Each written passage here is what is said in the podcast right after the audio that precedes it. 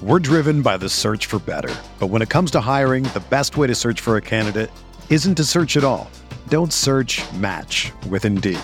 Indeed is your matching and hiring platform with over 350 million global monthly visitors, according to Indeed data, and a matching engine that helps you find quality candidates fast. Ditch the busy work. Use Indeed for scheduling, screening, and messaging so you can connect with candidates faster. Leveraging over 140 million qualifications and preferences every day, Indeed's matching engine is constantly learning from your preferences, so the more you use Indeed, the better it gets. Join more than 3.5 million businesses worldwide that use Indeed to hire great talent fast. And listeners of this show will get a $75 sponsored job credit to get your jobs more visibility at Indeed.com slash BlueWire.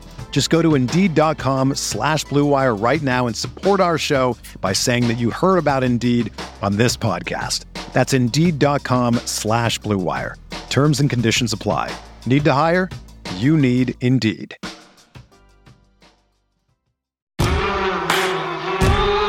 This is the Gator Nation Football Podcast with your hosts, Alan Williams and James DiVirgilio. This place is an insane in the swamp! Oh my!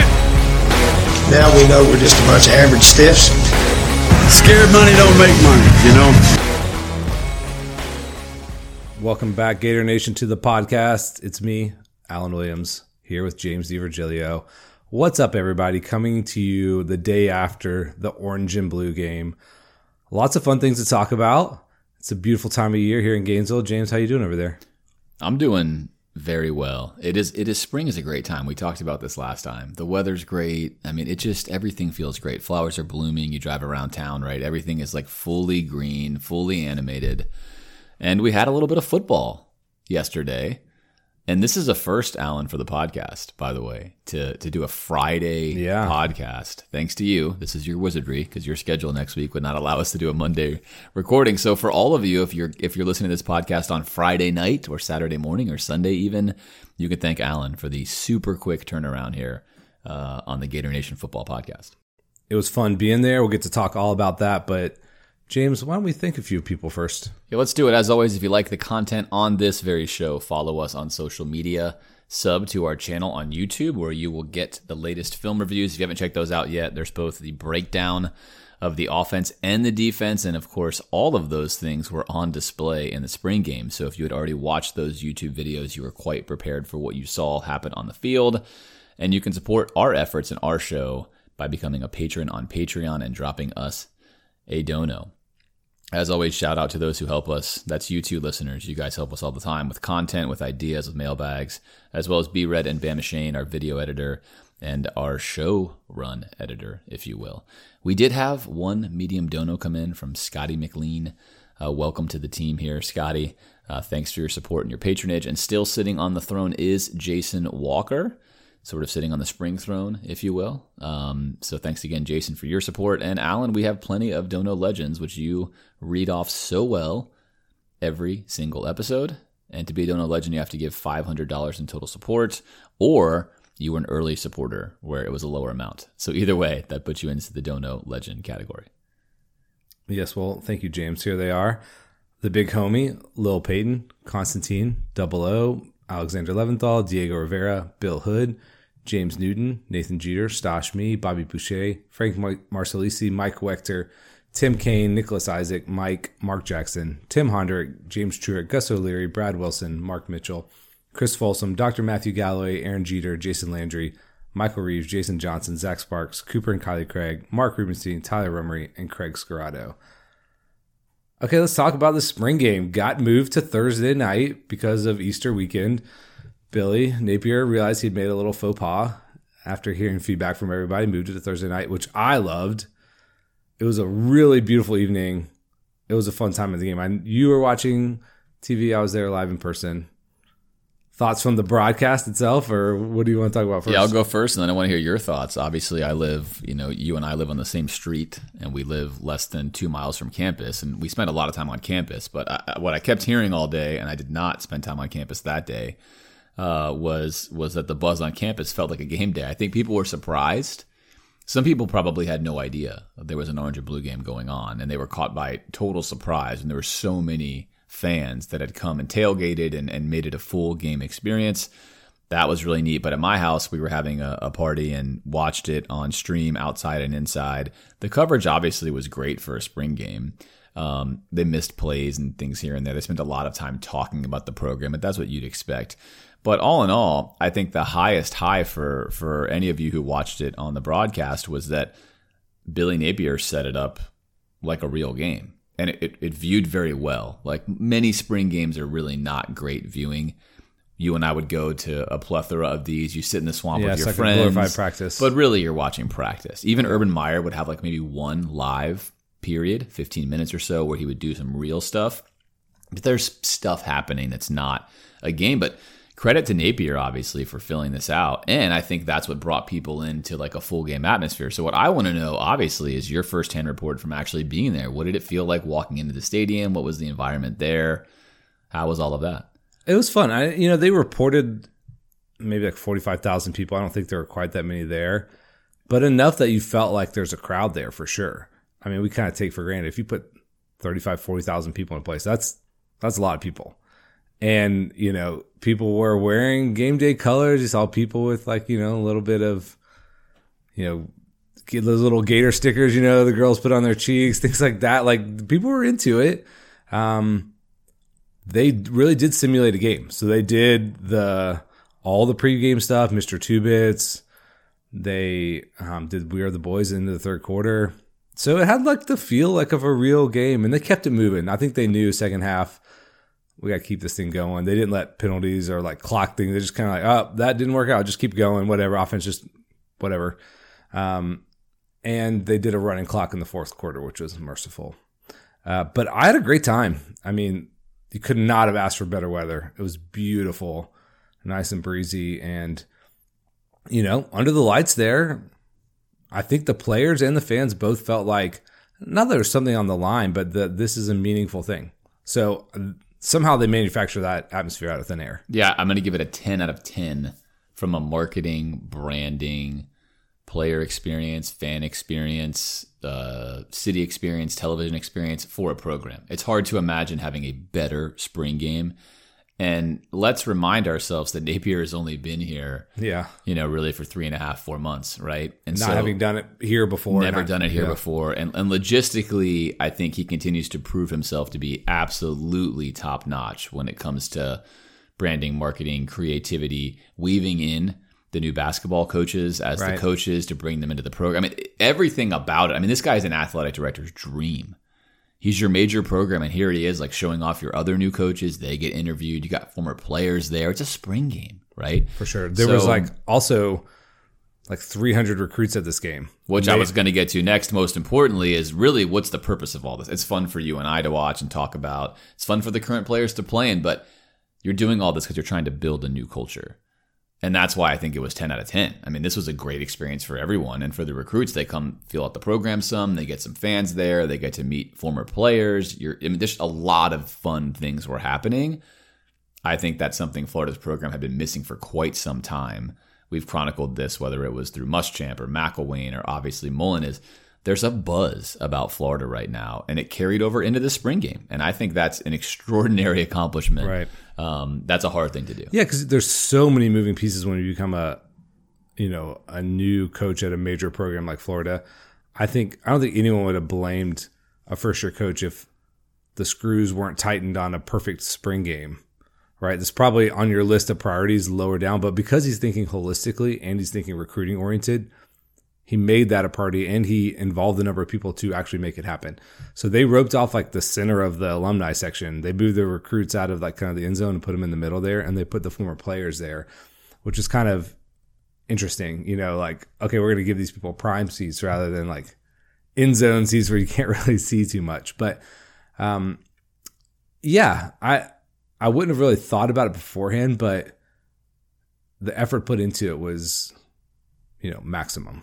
Yeah, really, really fantastic. So both you and I, you being there, me being on television, high marks. Yeah, and let's talk about what a spring game actually is, right? So it is a glorified practice. I kind of joked. I mean, sometimes actually just a practice, like running drills and stuff. And I mean, I remember one year under McElwain, we didn't have enough offensive linemen to actually do anything. So thankfully, that wasn't the case this year. But this is a chance for the players to test themselves and get graded and evaluated. But also, there's certain you know dynamics in play that mark it different than a real game. Obviously, both sides know what the other side is doing, somewhat, right?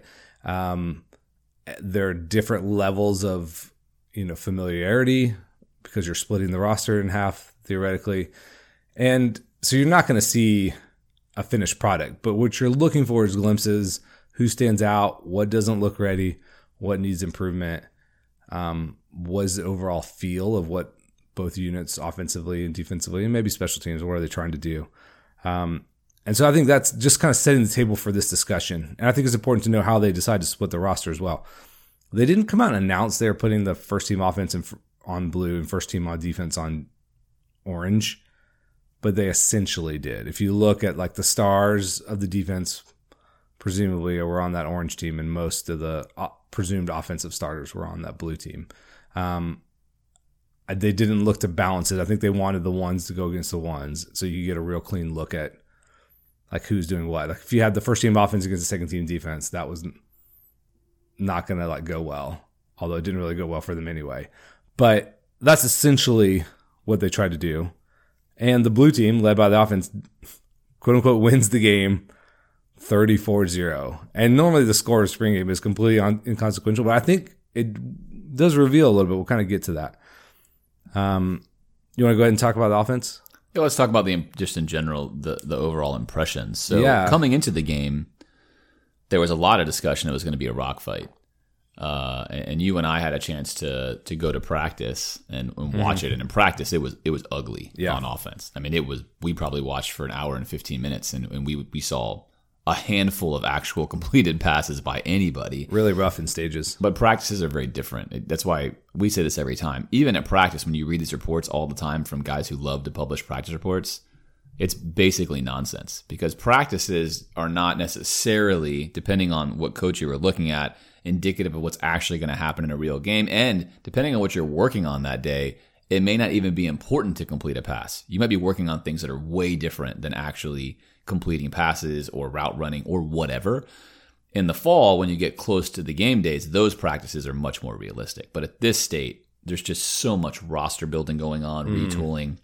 And all these guys are learning just simply what to do. What I think that's do. really important Correct. in spring. When you call a play, does this guy run the right route? Absolutely, what So, to do. You can't put the refining right. touches on, and that's what we're saying. So stuff's not going to look clean. So with that being said, people expected, I think, a rock fight both ways. I think people expected how the orange team offense to look, sort of how everyone would look, and obviously that is not what happened. And generally, the cliche is that the defense is ahead of the offense in spring, right? They have less functionality to learn, less specifics, that maybe more things carry over. Correct. Now let's talk about let's Yeah. revisit your expectations for the game and let's recall that this was this was not orchestrated.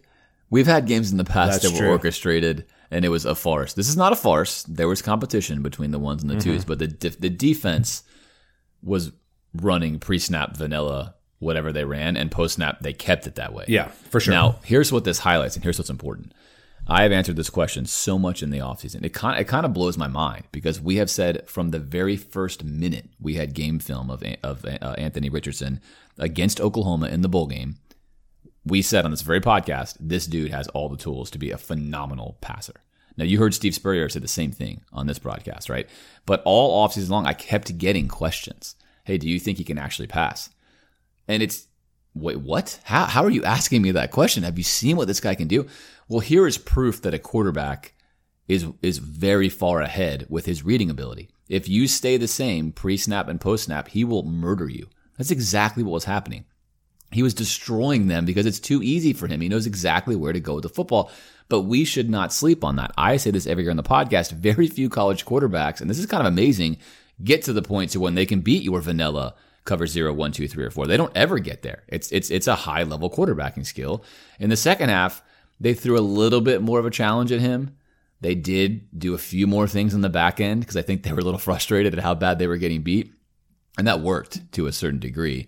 Uh, but all in all, I think the overall impression was Anthony Richardson delivered what you should have wanted him to deliver as a fan. If you had any concern about his ability to pass, or if last year Dan Mullen managed him correctly and perhaps we had some secret we didn't know about him that he has an Achilles heel weakness, he does not.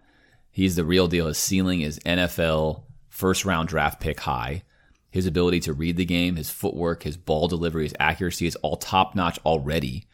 And it's going to be the refinement process as he goes through a season to see what can he do game in, game out when teams start finding his weaknesses.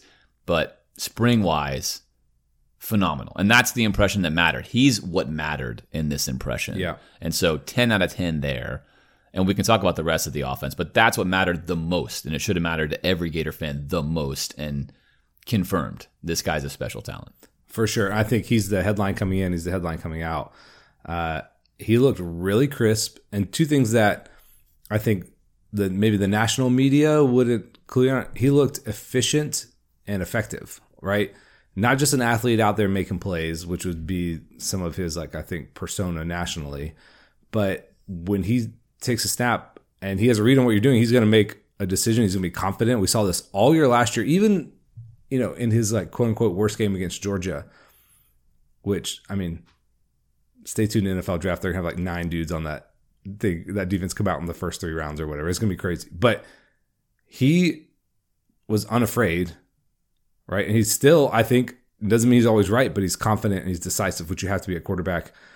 And he was on target and on time on those in breaking routes. The the crosses and the slants looked excellent. And those are things that you wouldn't normally think would be there because that that's not just like a go route, that's not like a little hitch.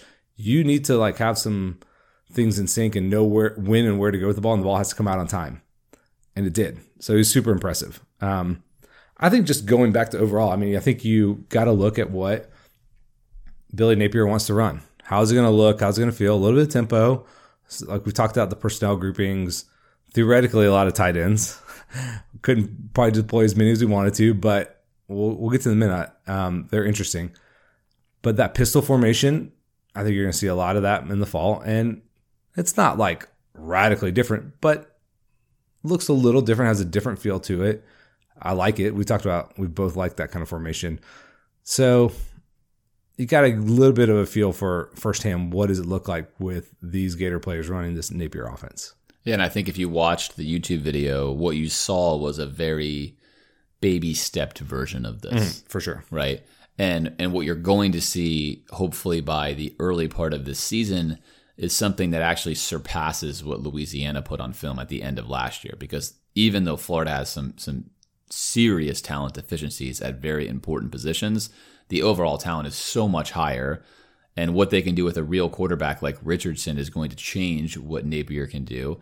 You're going to see a very polished version of the Napier offense. But as you mentioned, Alan, they put install level one in there. You saw pistol, you saw wide zone, you saw inside zone, you saw a little bit of gap or power running. So you saw the things they're going to feature. You saw a lot of play action. Uh, and largely what you did see is something that we haven't seen in a while out of a Florida team, and they're playing against each other. There were not a lot of negative rushing plays. Yeah. And that is precisely why teams love to run the inside zone. We'll talk more about this as we chronicle the season, but the inside zone is largely considered a a, a non-negative rushing play. It's a very safe rushing play. You double team up the middle. Your running back, if he's good, is able to generally pick where he's going. He's not running through an assigned gap. So even if that gap gets blown up, he has somewhere else to go. And I thought that was on display. You saw a lot of three, four, five, six, seven yard rushes. And that has to happen against an opposition team, right? But that was something different than what you would have seen with the traditional zone read, where you're going to see a lot of other things that Florida used to do. So, if you were paying attention, if you had watched the YouTube film breakdown, then you probably had a lot of fun looking at all those new formations that were out there. And most notably, Alan, you mentioned this Napier's offense relies on tight ends, and there were all sorts of people trying to fulfill those roles. The offense will be far less dynamic if you do not have dynamic tight ends. So that's, you know, part of the baby stepping. But it was there. The features were there. It's a very different offense. If you just kind of tuned in and for the first time saw that offense, you're thinking, wow, this looks very different from what Mullen ran. And it is, in fact, very different from what Mullen ran almost all the way across the board from who he's attacking and how he's attacking it. It's a very different offense. So, yeah, you've looked at the offense a lot on film. Did that anything change for you? Did they show you anything you hadn't seen, or was it pretty much what you expected? Yeah, exactly what I expected, and and again, super low level. Yeah. right. I mean, everything is so simple from from even the the routes that they are running, Sure. uh, the depth with which they are running the routes. They're sort of into what I'm going to call like the quick game install only portion of the offense. Even when they're running play action, they're not running the longer developing play action plays yet. They're not there. Everything was happening pretty quickly. You saw Richardson running go routes that he was basically throwing out of a out of a zero step or a zero game where he takes a snap and throws a go route down the sideline. They're developing the base level of the offense. Um, but it was there, and you mentioned it. The pistol's the big key. Get used to seeing the pistol. Reminder: What's the pistol? If the running back is behind the quarterback in shotgun, that's the pistol. And you can have a tight end back there with you, a fullback there with you. You can do a whole bunch of other stuff. Uh, you'll see that. You'll see a lot more motion than what Florida did yesterday. You'll see a lot, a lot of motion in Napier's offense. They did hardly any pre-snap motioning, orbit motion, jet sweeps, etc. So again, day one install, a lot more to come. But the pistol is the main thing. Take that away from what you saw, and then also something maybe a little different here, Alan. They ran a lot of quick tempo. Napier's not known for running tempo at that kind of level. Uh, this could be something that he may be utilizing at this level now with the talent that he has, thinking that maybe the offense is an advantage over the defense, and I'm going to want to play ball control, but also play fast. And I thought the blue team was extremely successful with their tempo, so that was something to keep an eye on. Yeah, as well. something not like frantic, like a Ole Miss or Auburn back then, where they're just sprinting. They're trying to go literally as fast as they can, but lining up and going and putting a lot of pr- forward pressure on you. And Richardson seemed to be really comfortable with that. Like it wasn't too fast for him. He knew what was going on. He got everybody lined up and going. So I think that that's a positive. He didn't have to take like 45 seconds to figure out what was happening every time. Yeah, and the big benefit there is why would you run a run tempo? Well, you can stay in the same personnel grouping, Right. which means the defense cannot sub. And out of that 12 personnel, we've talked about this. There's a reason why the NFL loves it. You can run anything wide zone, inside zone, power, play action. If you have two good receivers, you can pass to any part of the field. And you have a threat at running back and at quarterback. You're multidimensional. And that is why, obviously, tempo is something they installed on day one. Is that's going to be something they feel like they can use against an inferior team to sort of bully them in a package that a lot of college teams don't play against 12 personnel very often anymore. Um, so that's one reason why, again, the 49ers offense is successful in the NFL year in and year out. And It's the same thing we're trying to do here at Florida. Let's talk a little bit more about AR. Um, his stat line, for whatever that's worth 18 of 24, 207 yards, two TDs passing, one rushing. Um, I, I don't think that really tells the story of how confident he looked and still how electric he looks. So, this is going to be a real problem for teams. Some of those quarterback motions, some of those bootlegs, where he turns the corner and he's picking up 10 yards because of his explosion and speed. And even out there where all they have to do is touch him to down him, he he still scored on a play, a play where all anyone had to do was touch him. And that's got if you're an opposing coach and you see that and you run this action one way and he goes the other way and he has open field, that's just terrifying. So a lot of fun stuff to come with there. Any other notes on his play? Yeah, I think obviously he still has plenty of things to improve upon. Oh, for sure. Uh, there's a lot of things he'll get better on, and there's a lot of things in this game that could have been even better. He had a few plays that, that were, you know, not his fault. One gets batted down at the line. Another one is he gets pressure in his face and has to throw the ball a little early. Would have been a big play uh, to Henderson. So all in all, top notch debut. Probably perfect scenario for for Napier to be in, where he performs really well. And I thought Richardson summed up his play perfectly. Felt like he played fine, played good, but recognizes there's just so much for him to learn and so much to improve on, which tells me again, cerebrally, he gets it. Like that's what a cerebral quarterback thinks. It's not like, oh, I went out there and dominated. You understand that, like, I need to be able to get this stuff faster. There's reads I missed. There's things they confused me on. I need to be able to move in and out of this stuff. I need to be confident pre snap where I'm going. Uh, and I, I just loved, you know, his comments after the game. And something we're going to highlight all throughout this this podcast, Alan, is is the marked shift in the regime change, and it's already started. We have a coach who's publicly praising his players. It's weird, right? It's really weird. Napier after the game had nothing but great things to say about Richardson during the game. Nothing but great things to say. It's Yeah. it seems so simple, but that had not happened. Right. And so hopefully that's going to alleviate some of the issues we have on this podcast where each week we're sort of having to you know, bat conspiracy theories away about why Richardson must be sucking at practice or why he's not getting playing time. Here's your coach saying, hey, it's pretty easy when 15's back there, which makes you wonder a lot about obviously what happened, right? But that's a nice change. And I think a lot of what Napier talked about during the game throughout the broadcast, Alan, was honest and insightful, which was nice. Yeah. You're like, yeah, that's an insightful comment. Yes, that makes sense. Yes, that's exactly where we're weak. And that's what you want. That inspires confidence in the player. So I think the budding relationship between AR and Napier is clear to see. There's a lot of trust there. They're on the same page. Hopefully, they produce big things together. And if we were wondering coming into the game, it's very clear coming out that there's not a, a quarterback competition. That Anthony Richardson is clearly QB1, not from his status, but from his play. Uh, let's talk about the rest of the QBs. Firstly, Jack Miller, who didn't look awful, but didn't look good at all. Lacked a lot of the same kind of crispness and command of things. And, you know, he's been here roughly the same amount of time as they are in terms of, you know, being in this system. And, you know, he was playing with the twos, but he's also going against the twos.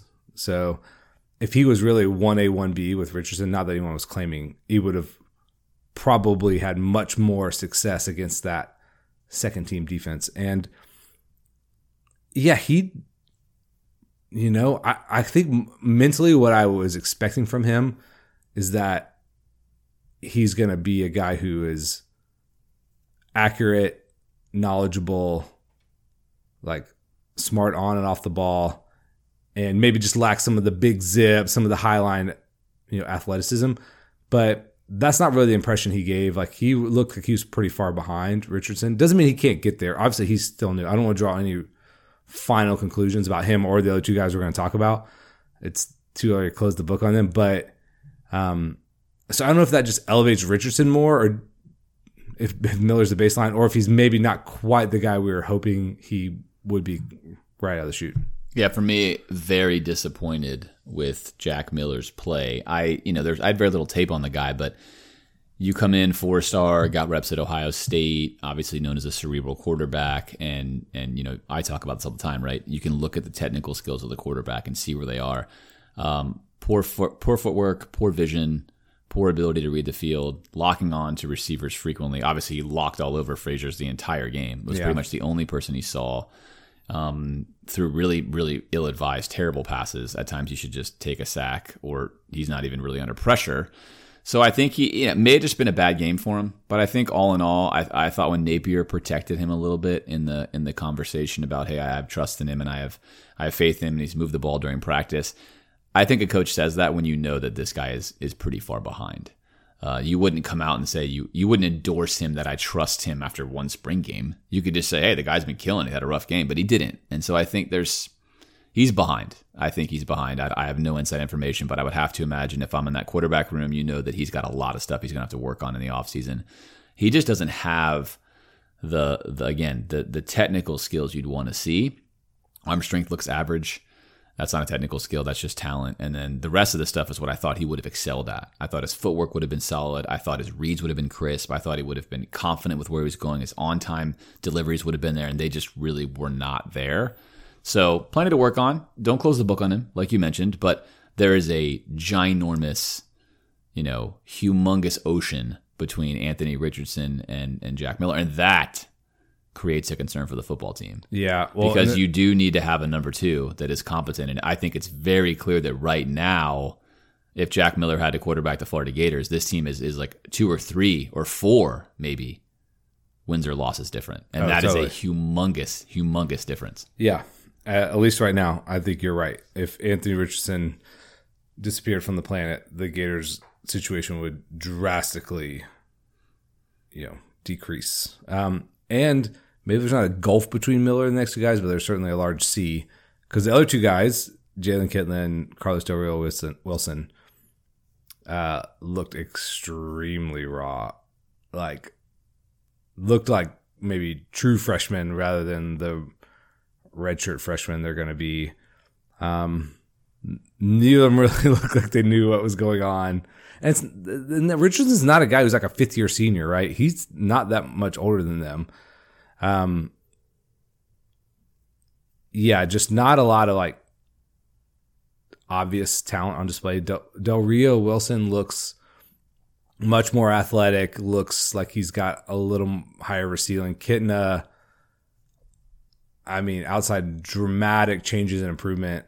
And, you know, if you're a cerebral kid, you could get to the point where you have such command offense that you can do things other guys can't. He's obviously not there yet. But he looks like a guy that, if he stays in your program, is always going to be like backup emergency guy in case people transfer and you're left with nobody on the roster. Um, but I wouldn't say I left the game with Del Rio Wilson being like, man, that guy's the future either. No, but definitely, I think if you're talking ceiling out of all those guys, just on film, just on the tiny snaps you have, Del Rio Wilson has stuff. Yeah. That you would say, I have stuff that guy can work with. And and Jack Miller has question marks, I think. I think he has more question marks than Gator fans would have hoped he would have had after this. And and again, that's not just because he struggled.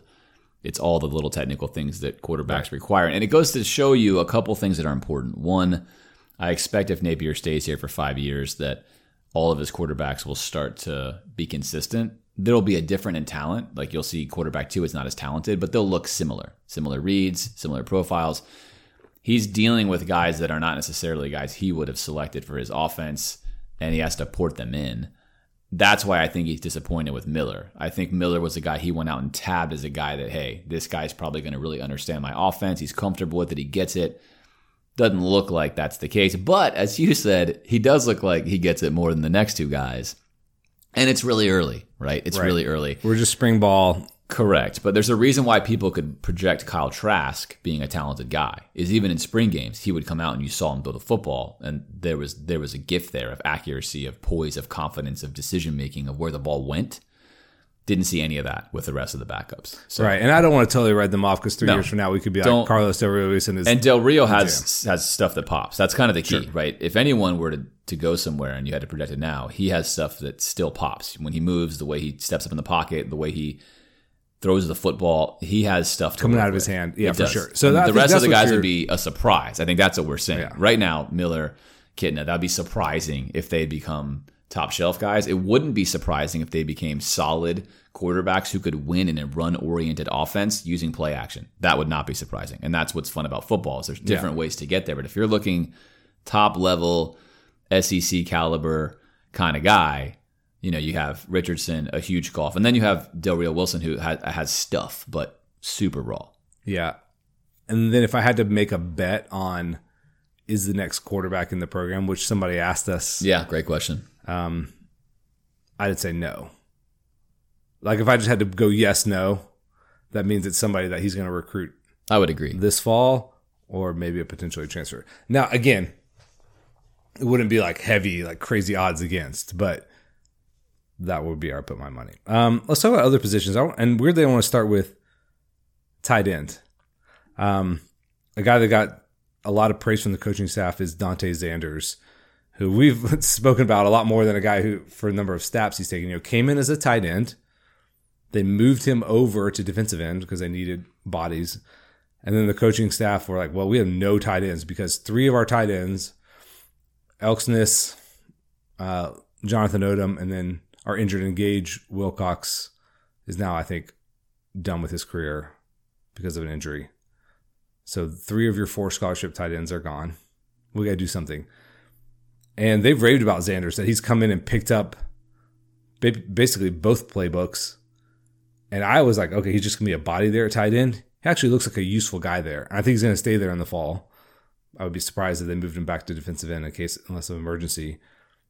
Um, so it's a cool story because he's a big dude and he can move and he snagged the ball out of the air really nicely, like good kind of tracking of the ball up the field, not an easy, super easy catch. Runs well, and then Noah Keeter, who's a weird story. You know, I think I think a scholarship player at UCLA but came back here as a preferred walk on as a linebacker. They moved him to tight end. He looked not bad out there either. Made some nice catches, can really move. It's funny that they're taking these guys and putting them at tight end and having success immediately. It shows that they know how to coach the position at least. It does, and I think it shows that's the dy- dynamic ability of the offense. There's so many things to worry about, and the tight end is generally the last thing a defense will worry about. And tight ends get the best matchups. Right. Uh, you saw them take advantage of of you know five star Kamari Wilson on the on the red zone area with obviously Keeter, and you know Wilson is stuck looking in, watching the window dressing, gets Yep. blown right by. Easy, easy pitch and catch. Where, of course, Kamari Wilson, I think, hopefully, even by the fall, will recognize I take that tight end away. There's not a lot of places for them to go. But Napier has a good handle on that. That's why Louisiana has competed with teams that are much better than them during his tenure. The game is simple, it's not hard for the quarterback.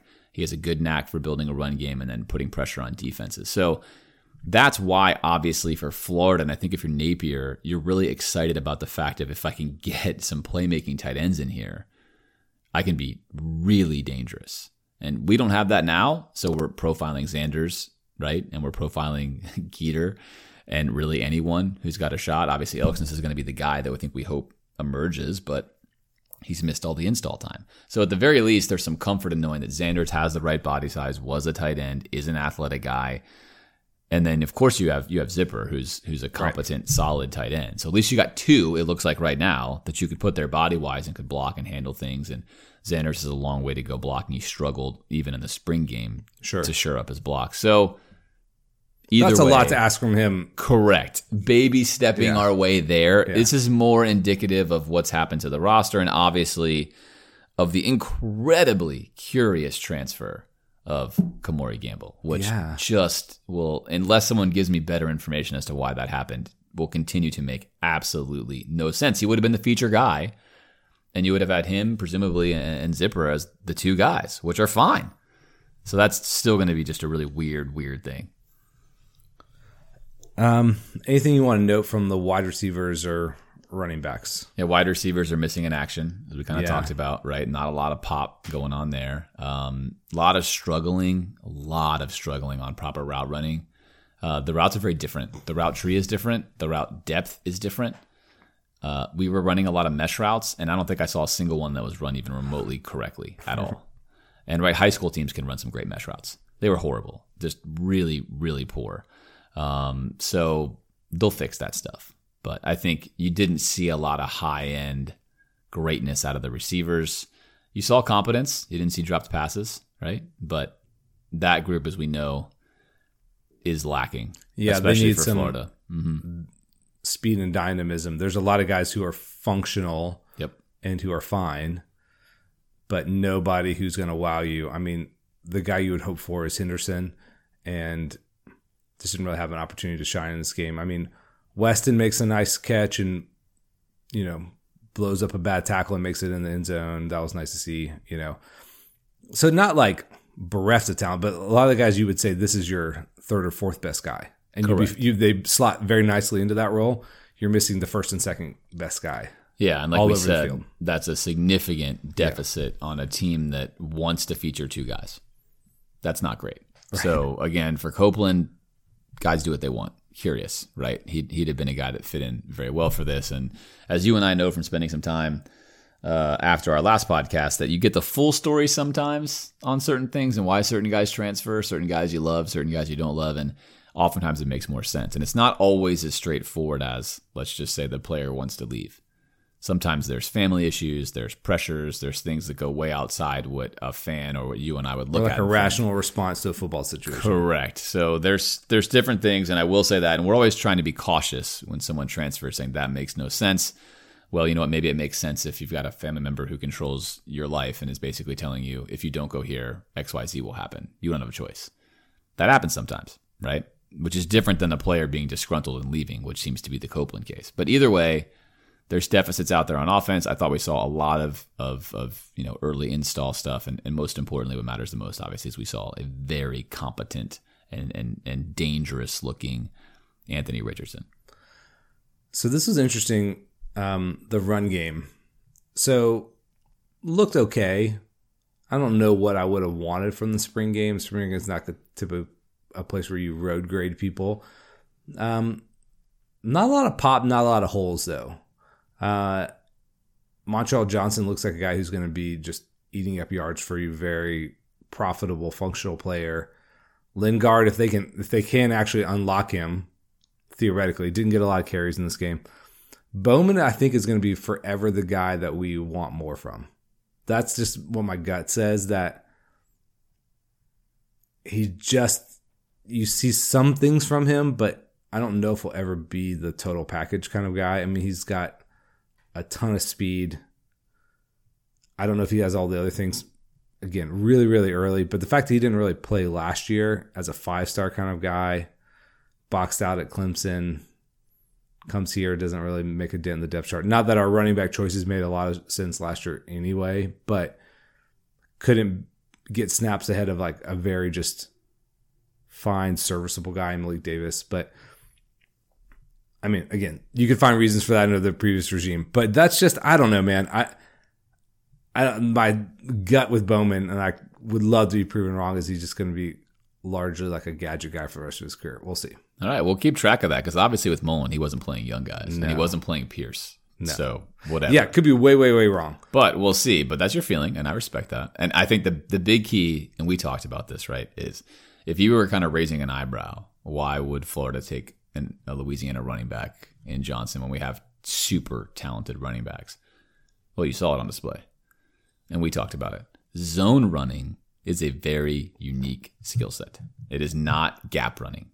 Gap running, you're running back, you get the ball, you hit this gap. That's what you do. You hit the gap. Simple. End of story.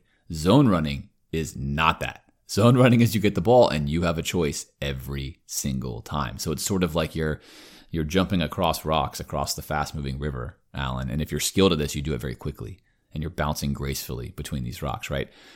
And you saw Johnson was just displaying a really good command of sliding in the hole, in and out, maximizing runs, patiently waiting for those double team blocks to develop at the next level. That's a skill set.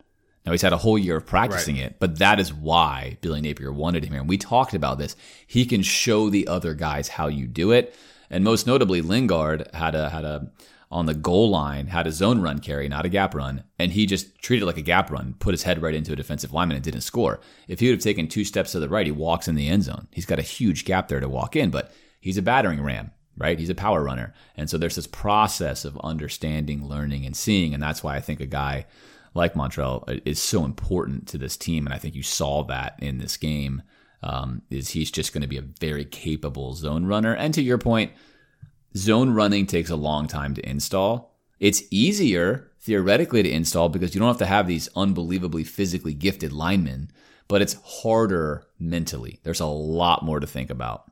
So it would make sense that the O line didn't look explosive or committed or quick, a little sloppy at times. A lot to figure out there. So again, kind of what you expected. But if you were if you thought you were going to see some really cohesive, awesome looking run game, you know, it's too early for that. All right, other takeaways for you that we haven't mentioned yet. I thought it was a successful debut. I think Napier feels happy with where they are. I think you recognize there's a lot of work, and I want to I want to hang this quote on the whole entire game, and especially for the offense. They asked him what needs to be done differently this season, and he said we have to eliminate the bad football plays. And there was a lot of that on display in this game on both sides of the ball, and that is not a Napier reflection. That's not what his teams do. That is the lax, carefree non-disciplined Dan Mullen stamp all over that team, and you saw it all over the field, including on on you know first and second team. You just saw classic stuff we saw before. It's not cleaned up yet. They're gonna get it cleaned up, and that's kind of my takeaway on on both offense and defense. Is if you're film studying it, you'd obviously look and say they're not there yet. And spring games two years from now, I'll expect to see a much higher level product, and that's a good illustration, Alan, of what to expect from a year one install, right? The spring game three years from now will be a much more polished spring game. This is the beginning for everybody. There is no veteran on this team that knows what they're doing. And these Louisiana guys are shining because they had one full year of this, just only one year. So keep that in mind as we go through this entire season. It's uh, it's it's year one install. We're driven by the search for better. But when it comes to hiring, the best way to search for a candidate isn't to search at all. Don't search match with Indeed. Indeed is your matching and hiring platform with over 350 million global monthly visitors, according to Indeed data, and a matching engine that helps you find quality candidates fast. Ditch the busy work. Use Indeed for scheduling, screening, and messaging so you can connect with candidates faster. Leveraging over 140 million qualifications and preferences every day, Indeed's matching engine is constantly learning from your preferences, so the more you use Indeed, the better it gets. Join more than 3.5 million businesses worldwide that use Indeed to hire great talent fast. And listeners of this show will get a $75 sponsored job credit to get your jobs more visibility at Indeed.com slash BlueWire. Just go to Indeed.com slash BlueWire right now and support our show by saying that you heard about Indeed on this podcast. That's Indeed.com slash BlueWire. Terms and conditions apply. Need to hire? You need Indeed. When you need mealtime inspiration, it's worth shopping Kroger, where you'll find over 30,000 mouthwatering choices that excite your inner foodie. And no matter what tasty choice you make, you'll enjoy our everyday low prices, plus extra ways to save, like digital coupons worth over $600 each week. You can also save up to $1 off per gallon at the pump with fuel points. More savings and more inspiring flavors make shopping Kroger worth it every time. Kroger, fresh for everyone. Fuel restrictions apply. Okay, you want to switch over to the defense? Let's do it. Just your overall impressions. Obviously, you already mentioned that, like it's a spring game. They're not being exotic. They're not trying to be crazy. Um, impressions there, and then just I'll go ahead and ask the follow up. Is what you thought you would see from it? Yeah, I think simply the the defense was disappointing. Um, we have a lot of talented secondary players, and and they played pretty well especially in the first team. You didn't hear a lot, but the first team was going against a, you know, a, an offense that was obviously stacked against them to win. You didn't hear it wasn't it wasn't like corners were getting beat, right? Per se. So they were fine. You never even heard Rashad Torrence's name because he was fine. They wisely weren't attacking those areas. They were attacking the soft spots, which were where they were. So it's it's hard to put a grade here but the reason I'm going to say that it was disappointing is obviously if you looked at Louisiana's defense on film, we talked about this. Their back end was so clean. Their their linebackers were so fantastic at dropping and reading and moving, and ours are just hot garbage. It's terrible. And they're teaching them. And this goes to show you what the heck happened all these years with Grantham, teaching no one how to do anything. You know, Robinson teaching no one how to do anything. Our linebackers are clueless on how to play zone defense. And you saw it out there. They turn the wrong way. They don't know what they're doing. At least now they're trying to identify routes, but they don't have a clue what they're doing. So it's a big, big project. And then probably most disappointingly, Allen, and this is going to take time. I'm not hanging this on the coaches. The offense was able to run on both sides, those simple little kind of numbers oriented screen passes. Mm-hmm. And largely because our linebackers continually line up right, basically right off the defensive end despite the fact that again you pull on Napier's film, they're constantly splitting the difference between a receiver and a defensive end. Our guys just they're just not used to it, and I'm sure they're being drilled on it consistently. But you know the offense would throw one simple motion at them, and they would never get to the right spot because they don't know where the right spot is. So disappointing. Take that very lightly. I would have hoped to maybe have seen the first team be a little snappier with where right. they were going and what they were doing. And maybe some of these guys are picking this up and they're looking clean. They drop into a zone and they, they identify a route combination and they get there. Just didn't really happen. And that makes sense. That's our weakness, right? They're picking on our weakness. So I'm not going to overplay that. But outside of that, I thought there were plenty of other things that were good, which we'll talk about. But the overall impression was a little meh to a little disappointing. Right. They never, I don't know what they would have done in a real game, but they never really made the offense do anything they didn't want to do. They did not. Yeah. And again, that could have been by design a little bit. I think people so. like to be the spring game to be some points on the board and not. I think so. Not a three to three, as you said, rock fight. Yeah, you know, it felt a little too close to last year's team. As I think that was my takeaway. I like if you kind of just not looking closely, it looks a little too much that way. Um, I'm not like really scared that they're going to stay the same way at this point, um, but it just showed that this is not going to be an, an overnight change. That you know you see some good pieces here and there.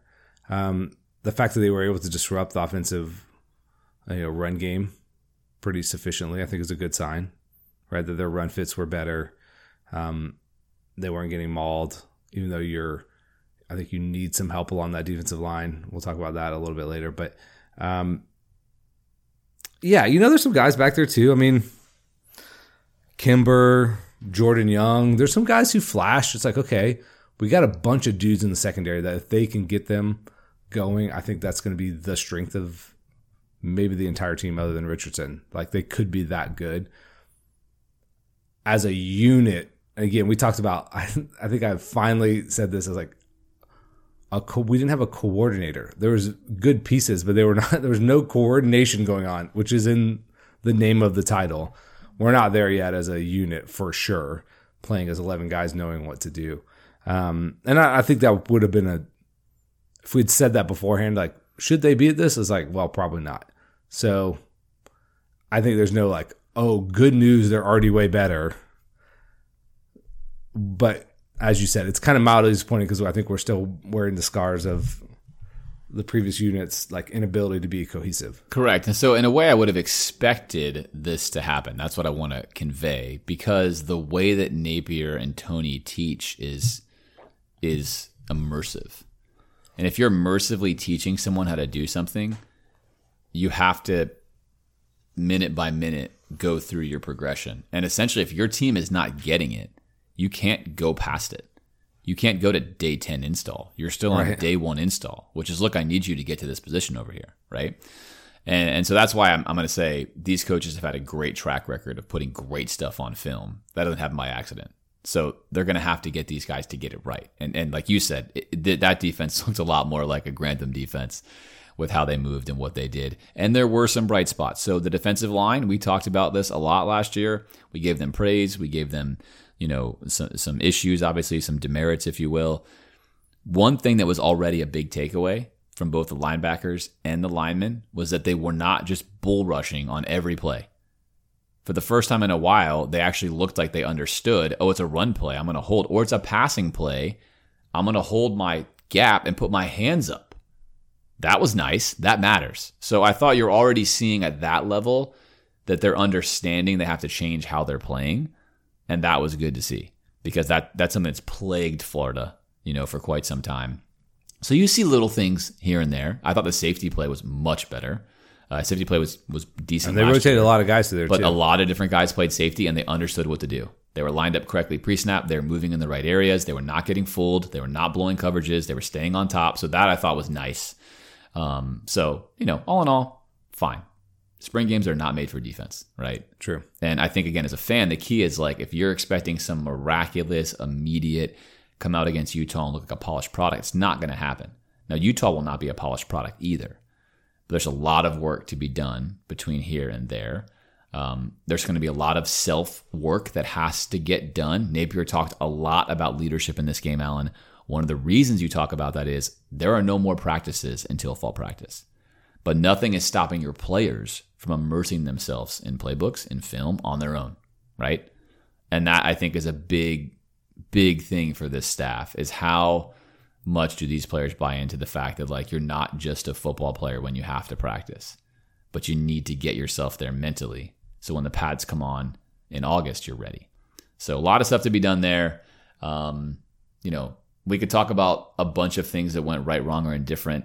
I think in general for the defense, not too much to say behind it. This is just a work in progress, and we're going to see a lot more later. Okay, you ready to talk about special team teams or excuse me, the game changers? The game changers, bum bum bum.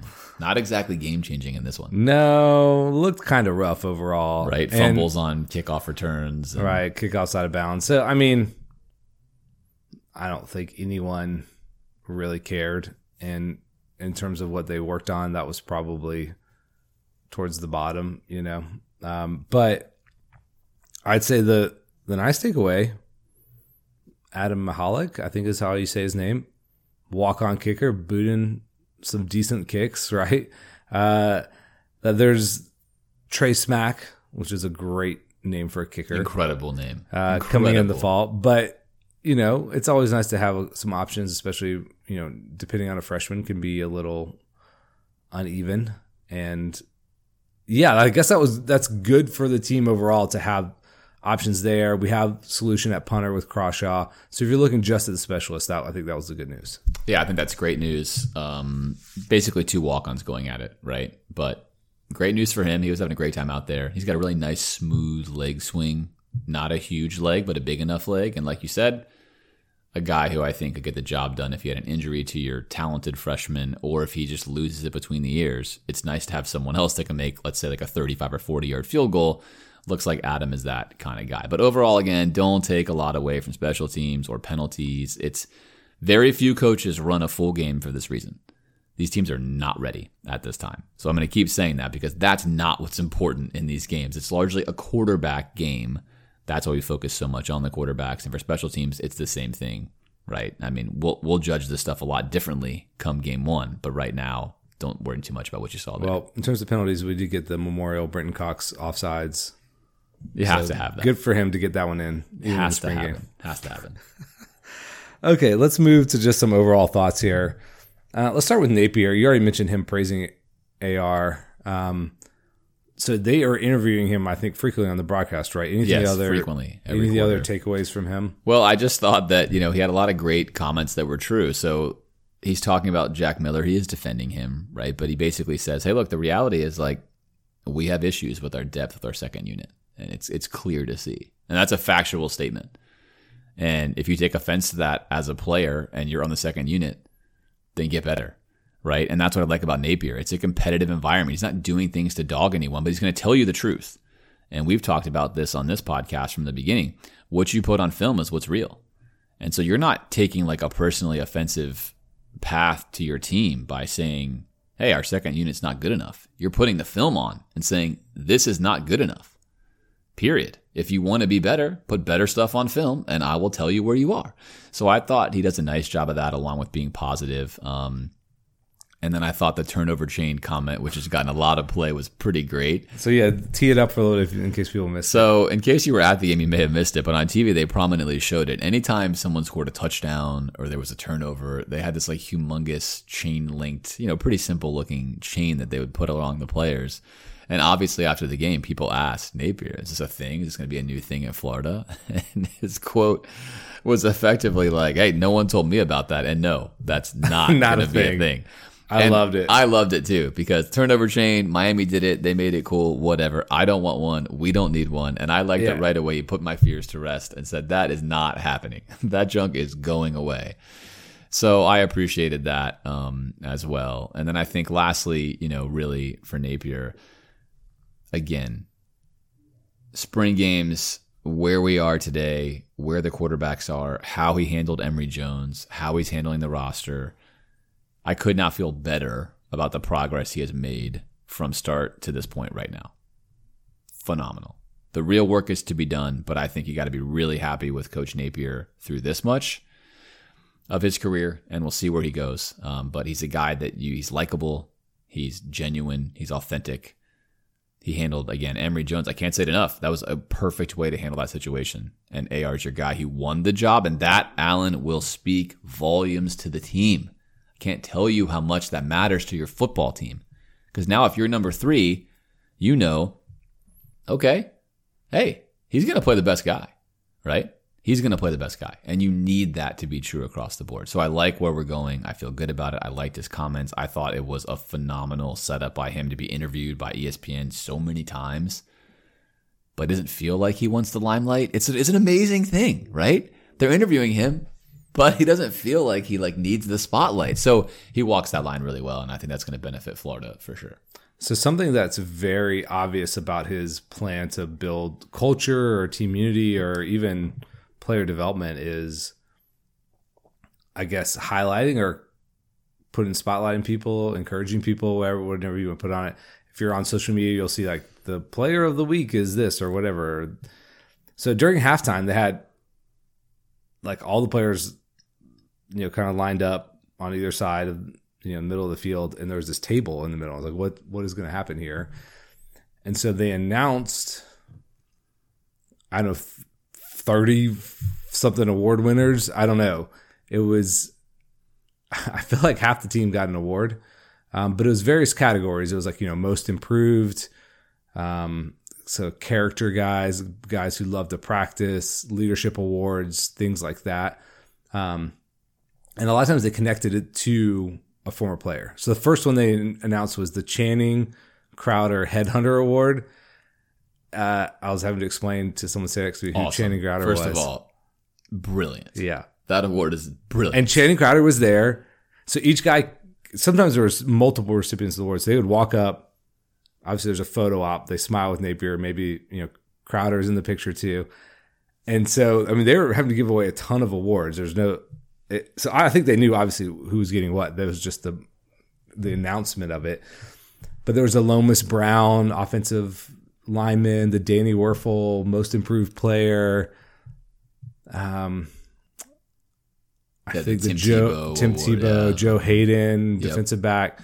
So I mean, there's a lot of guys who got awards, right? But highlighting and really, I think rewarding people and acknowledging people for how they've improved or or what's going on. So, I mean, that's a very public way to do that, but I think it just gives you a glimpse in how he thinks about um, the ways he wants to build culture, build up players, create more synergy both on the team and from the past as well. It's like, you know, putting those names next to those awards, I think is, you know, it's not by accident. So it's kind of interesting, you know, it's not great to watch necessarily because it's going so fast. You're not even clapping for anybody. It's just kind of funny. It's basically a picture thon. But I think for the players, it was cool. Oh, very cool. And and you nailed it. That is connecting the present to the past. And we had Ben Troupe on this podcast back when we had guests. Sorry for those of you that love him, we had guests. But and he said something that was really interesting at that time, if you recall, that essentially a lot of the modern players didn't know players that were even just 10 years preceding. They had no idea who he was. He'd show up. He's like, wait, what? And you can see right away that look, let me tell you, let me tell you what's happening now. If you're on the team, one, you want to win the Channing Crowder Headhunter Award because I'm sorry, that's awesome. And if you're Channing Crowder, you're now bought into the program more because you're going to watch the guy who won your Channing Crowder Headhunter Award. And you might tune in during the fall and think, hey, that's great. Let's root for that guy. You're tethered more in. And three, if you're a current player, you're thinking, I want my own award. So one day I can come back and I can have the XYZ award for whatever. And I'm tethered in, right? So you get a past, present, and future look. Brilliant program building by Napier. It's something he does best. And that stuff matters in every culture all the time. If you think it didn't matter back when Spurrier was coaching, it did matter. The best the best coaches built a culture, and Spurrier had a way of building his own culture. He needed a Bob Stoops to build the defensive side of the culture, but talk to anybody who played for Spurrier on offense. Super memorable, right? High energy guy, brainiac. There was something about him that players loved and hated, but there was a culture. And I think with Napier, he's got his own idea, his own thoughts. And I think that was a very wise and simple way to increase engagement. All right, let's put the spring game portion to bed and let's look to the future now, Alan. We talked a lot about positions we're struggling at before. I want to revisit it now with a spring game in our rearview mirror.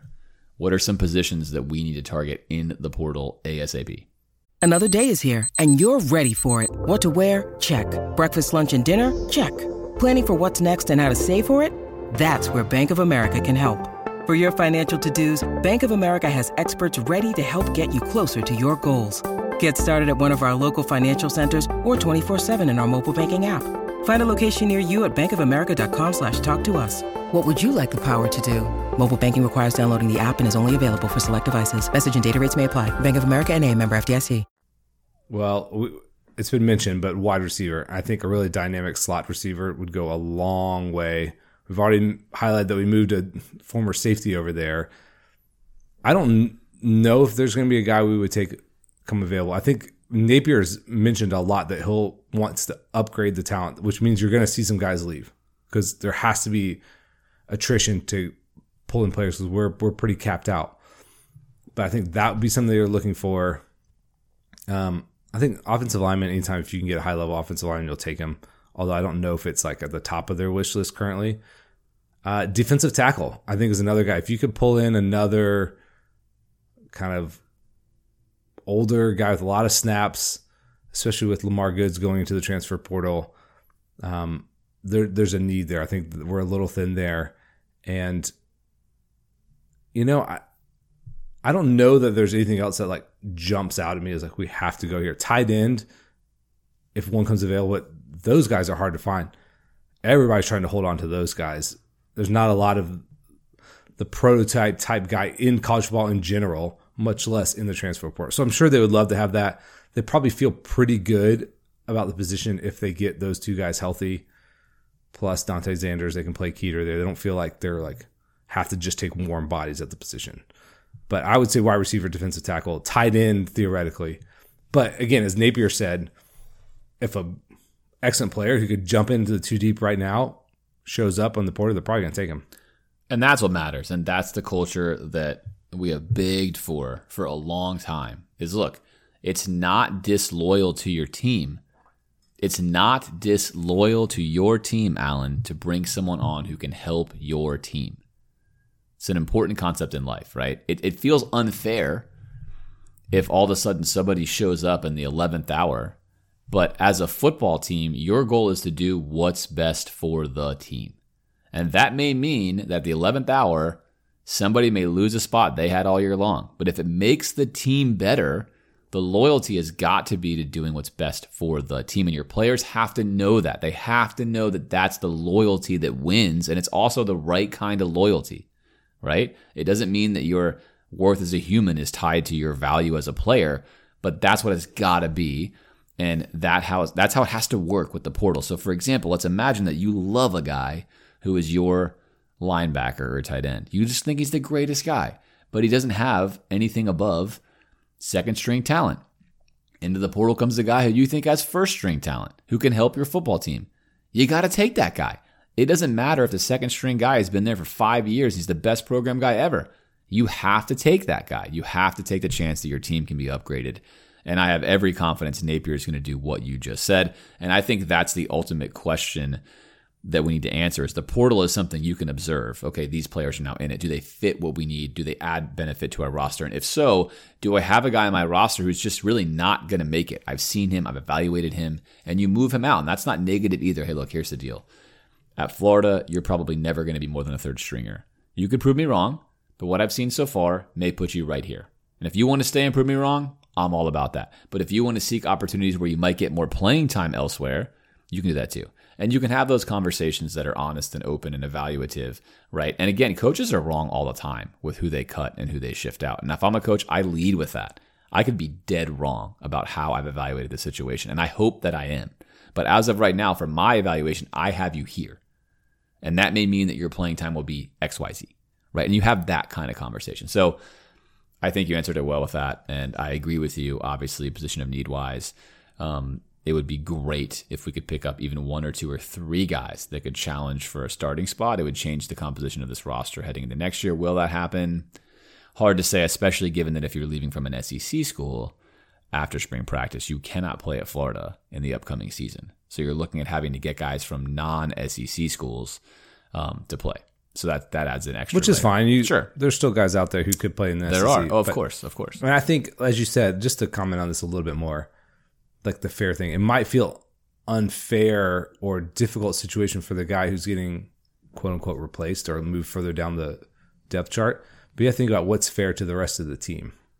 To not take that guy would be a disservice to the rest of the team. And I think that's what you're saying. It's well um, communicated. And, you know, for the most part, yeah, you're not like, I don't think the coaching staff operate this way. Like you're not booting a guy to take a guy, right? You have to have the available scholarship. So if you have an open scholarship, you're going to take a guy who's going to help your team.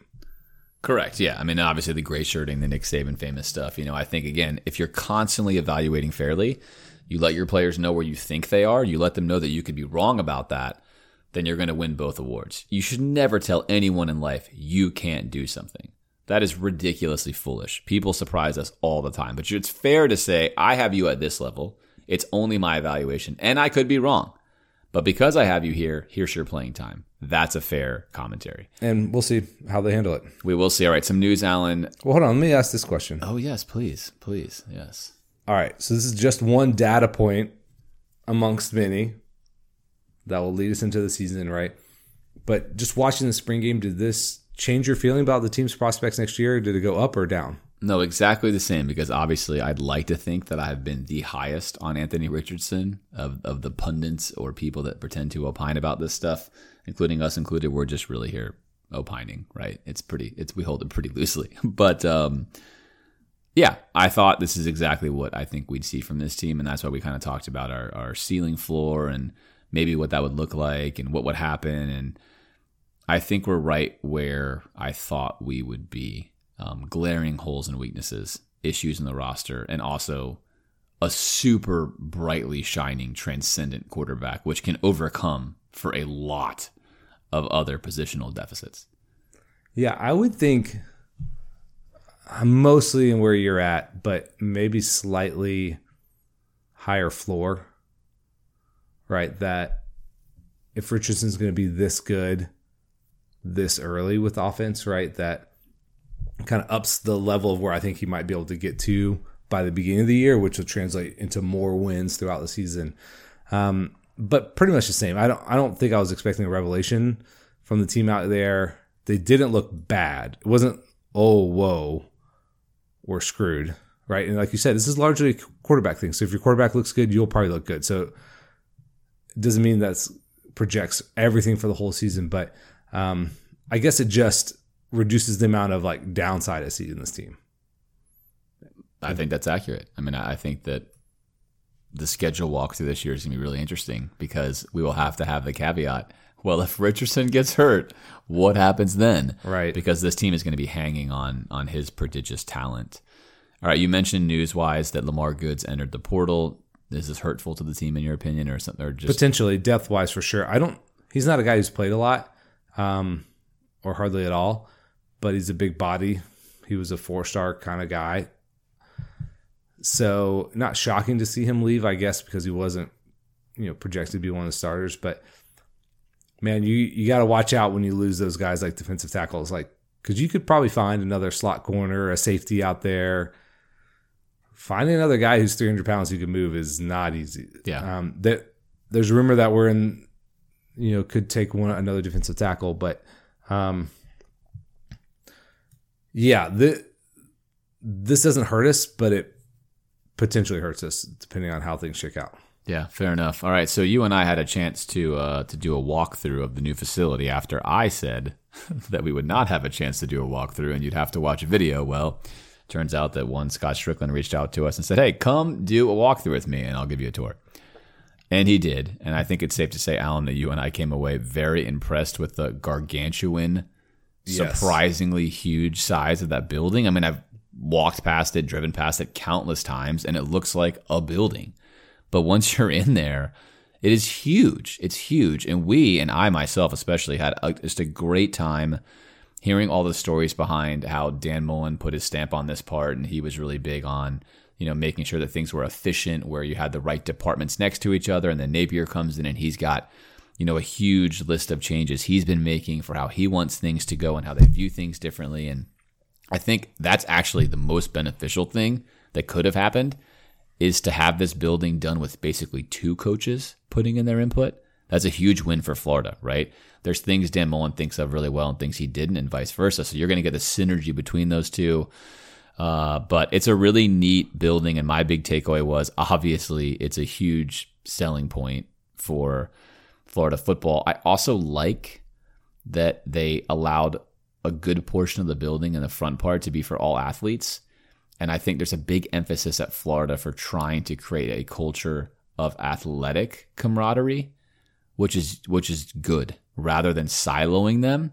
At first I thought this was going to be like a football team silo, but that's not true. In fact, the pool, the main dining area, um, it's all open to all athletes all the time. So if you're a football player, you have your own little key card that will put you in most of the facility that's just for you but the other parts are totally accessible to other athletes. And I think that's really wise. I, I don't want to see programs alienated from each other. I think that's not great for the student athletes, not good for coaches. So I came away very impressed with how this thing is going to look. And obviously, if you imagine being a coach, it's just so efficient.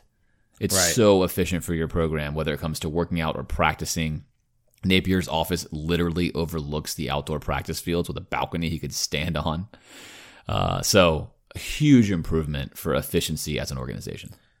Yeah, it is a very impressive facility, and they seemingly have thought of everything down to like the shape of the rooms, the doors on the rooms, where the defensive coaches are, and moving from one place to the next. Um, a word Scott Stricklin kept saying was adjacencies, right? So what is adjacent to what? And it's all right there. So from the indoor practice facility to the outdoor ones to this, it's very smooth. So I don't know. I'd never thought about it too much, but that walk from you know the stadium to the practice facility, I mean that that puts some miles on your guys every day. In fact, they're not going to have to do it anymore. It's a small thing, but it could contribute to the overall success of the program even slightly. So you're looking for those little edges, right? And I think just for the human component, I, I think it, it, it feels way better to not have to trudge across the one of the busier streets on campus in your cleats, right? Um, but I think it's going to be a huge selling point because it's brand new, right? I don't I don't think we're going to continue to see the kinds of arms races that we've seen in the past in terms of buildings because of the way NIL is going to go and everything. So I think this is going to be state of the art for a long time. Um, so we kind of got in here at the end. I don't know for better or for worse, but uh, it's impressive, and I think the the hope is that the players are going to be in there at the end of June, and that it's going to be start to be a functional place very soon. I mean, they still have a lot, a long way to go, um, and I'm sure it's not going to be completely done by then. They're going to still have some work to do, but uh, the commitment that's been made to this program's success just in that building alone is a massive amount of commitment. Yeah, for sure. And again, I think often it's easy to think of these facilities as like bells and whistles, but I'm going to say for the sake of Florida football, given what you mentioned, right? Players that are having to walk from the stadium to the practice field. You know, Scott was telling us, and, and I've walked that many times in my life and I didn't recognize it, but basically there and back is about a mile plus every day. And so you're adding, you know, an extra 20 minutes to your walking commute. You have to ferry over all the equipment. I mean, it's just a, it's a big burden to set that up every single day. It's time lost, it's effort lost. Like you mentioned, it's players walking back and forth consistently. Um, the equipment room is not efficient. So if you're just thinking about this from a, an organizational standpoint, how can I get better, train better, be better? There's an actual performance based benefit of what this is going to do. And as you said, Alan, if we never changed it for 50 years, it would be fine. You could just upgrade the internal guts of it facility wise, but the efficiencies are phenomenal. You have everything right in front of you. You go from where you work out to the indoor practice facility. You can go from there to the outdoor. You can go from there to dining. You can go from there to treatment. You can go from there to whatever your locker room. It's all right there.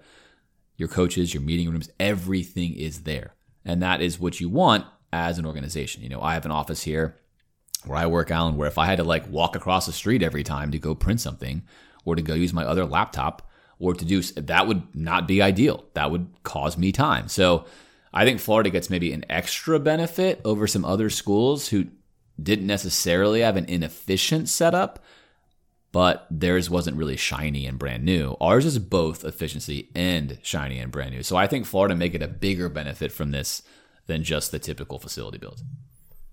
Yeah, and you know, the this has been one of those things that it not that the team is looking for excuses, but this has been the thing that's long been talked about. Florida is lagging behind in facilities, and that that's not going to be the case anymore. So, um, I don't know. It's impossible to calculate that effect on the program, but um, I think what you want to do with someone like Billy Napier is giving him every available tool and every available resource, and he certainly has that right now. Yeah, he definitely does. All right, upcoming, we are going to do another May mailbag. So we do a March mailbag and a May mailbag, and hopefully we'll do this mailbag episode with Scott Stricklin. So we'll take your questions for him. Obviously, Scott cannot directly answer every question with candid behind the scenes responses. But that's the hope. That's what we're looking to do. We'll let you know, of course, when that's going to happen, probably towards the end of May. And then lastly, before we close, it's worth revisiting basketball, Alan. You and I got more information after our last podcast about all sorts of things. I want to ask you this. You gave the hiring an A, I gave the hiring a C given what we learned, some concrete information about how things went down and what happened and et cetera, et cetera, do you want to change your grade of the Golden Hire? No, I'll keep it right there. Uh, a little bit more confident in assigning it an A. And again, it's relative to where we are as a basketball program. We weren't looking to hire, I know, we weren't trying to steal Bill Self or something like that, right? So it's not like, oh, we didn't get him, so we failed. I think for the profile person we're looking to hire, the more I learned about Golden, we watched a like coaching seminar where he talked about two foul participation and some more analytics driven concepts. Like, seems like a really short, sharp dude. Um, and yeah, remains to be seen whether he's going to be able to like cut it in the recruiting trail. But um, I I don't know. Some of the questions I had were answered, and I feel even more confident about it. What about you? So I gave bigger... him a C, and I said yeah. I felt like he's one of the smartest coaches in college basketball, and that's true. And and he obviously says things that I've been dreaming of coaches saying, like you mentioned, two foul participation, something that has driven me crazy for as long as I can remember in basketball. I also love his facts, not feelings. As an investor, that's like my life, and so he, he's a he's a math oriented guy. But I gave him a C because I felt like A, can he recruit? And B, how did he get here? Who else did we interview? Who could we have had? Right? After what I learned, Alan, and I cannot reveal what I learned, it must stay unrevealed. But after what I learned, I'm gonna I'm gonna join you with an A. I think I think that given what we learned, and it's really important, right? We speculate. Oftentimes we know, oftentimes we don't know. We try to tell you both cases. In this case, we know. We have some good information.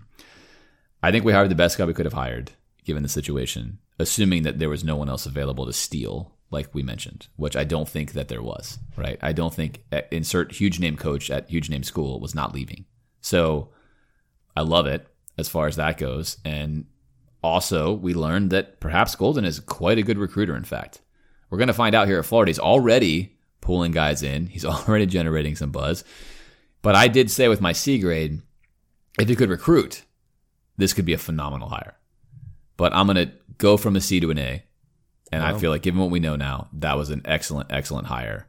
Um, and again, likable guy. I think a guy that, you know, has a lot to root for. And now we'll see if he can get it done. So we shall see. But either way, we All have right. two coaches that are very analytical, and that does make my analytical self very happy. Yeah, and I think Golden obviously has way more question marks than someone like Billy Napier, right? Way more. So we were very scenario. confident in like Billy Napier and Correct. That, that this is the guy you want to bet on. Correct. Not that he doesn't have question marks either, but you know, Golden could spectacularly flame out. His floor is very low and the ceiling is very high, so you get a huge amount of variance there. Where it's hard for me to imagine Billy Napier not being baseline successful. Now, could he get to the very top and get Florida to where they want to go? That that's the question mark there. But um, it's nice to have two hires that you're pretty excited about. Oh, it's great. It's great. And, and and again, it's great. It's the modern era. I think Scott clearly has put an emphasis on modern era of sports, analytics, intelligence, um, squeezing every edge backed with evidence. Instead of the old school, which we talked about all the time, the classic sort of football mantras or basketball mantras or doing things because we've done it this way. That is not who Napier or Golden are. And I, for one, obviously love that. I like to operate that way in life. So that is exciting. It's going to be an exciting next couple of years on this podcast as we get to chronicle and bring this stuff to you. I'm looking forward to it. I know you're looking forward to it. And uh, any closing thoughts from you, Alan, here before we wrap this wrap this show up? No, do it. All right, that's it. Well, thanks for being with us. It's great to be with you. We will be back with you here towards the end of May. We look forward to that greatly. As always, thanks for listening, and we'll see you next time.